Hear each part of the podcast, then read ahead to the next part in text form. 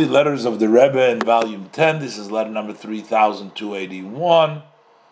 Um, and, you know, many times students were writing to the Rebbe, struggling with their thoughts, sometimes bad thoughts, sometimes uh, ways to fix their past. So the Rebbe addressed addresses Baruch Hashem the 17th day of Shvat, Tavshin Tezvav, Brooklyn, Shalom of peace and blessing. I'm responding to your letter in which you write about your situation in the yeshiva and things that have happened in the past that you've gone through and ways of correcting it. So he's asking the Rebbe basically, he's uh, telling the Rebbe what's going on. And the Rebbe answers to him first and foremost, you have to increase your diligent and your studious in both the revealed study of Torah and the inner part of Torah, which is the soul of the Torah to teach the study of Chassidus.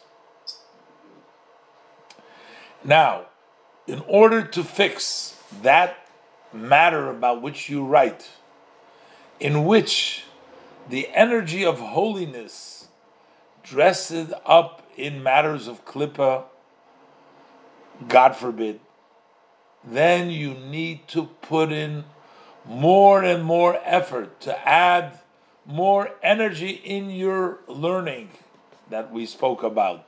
Chasidus and Nigla, the energy that you invested in the klippa and the negative, you should invest energy into the positive and you should influence your friends that they too should add more energy in their studies.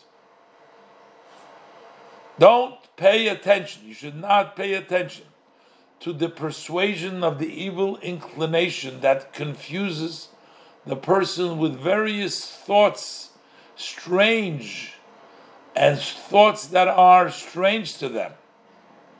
Don't allow that when you want this all with the truth, the blessed Hashem will succeed you.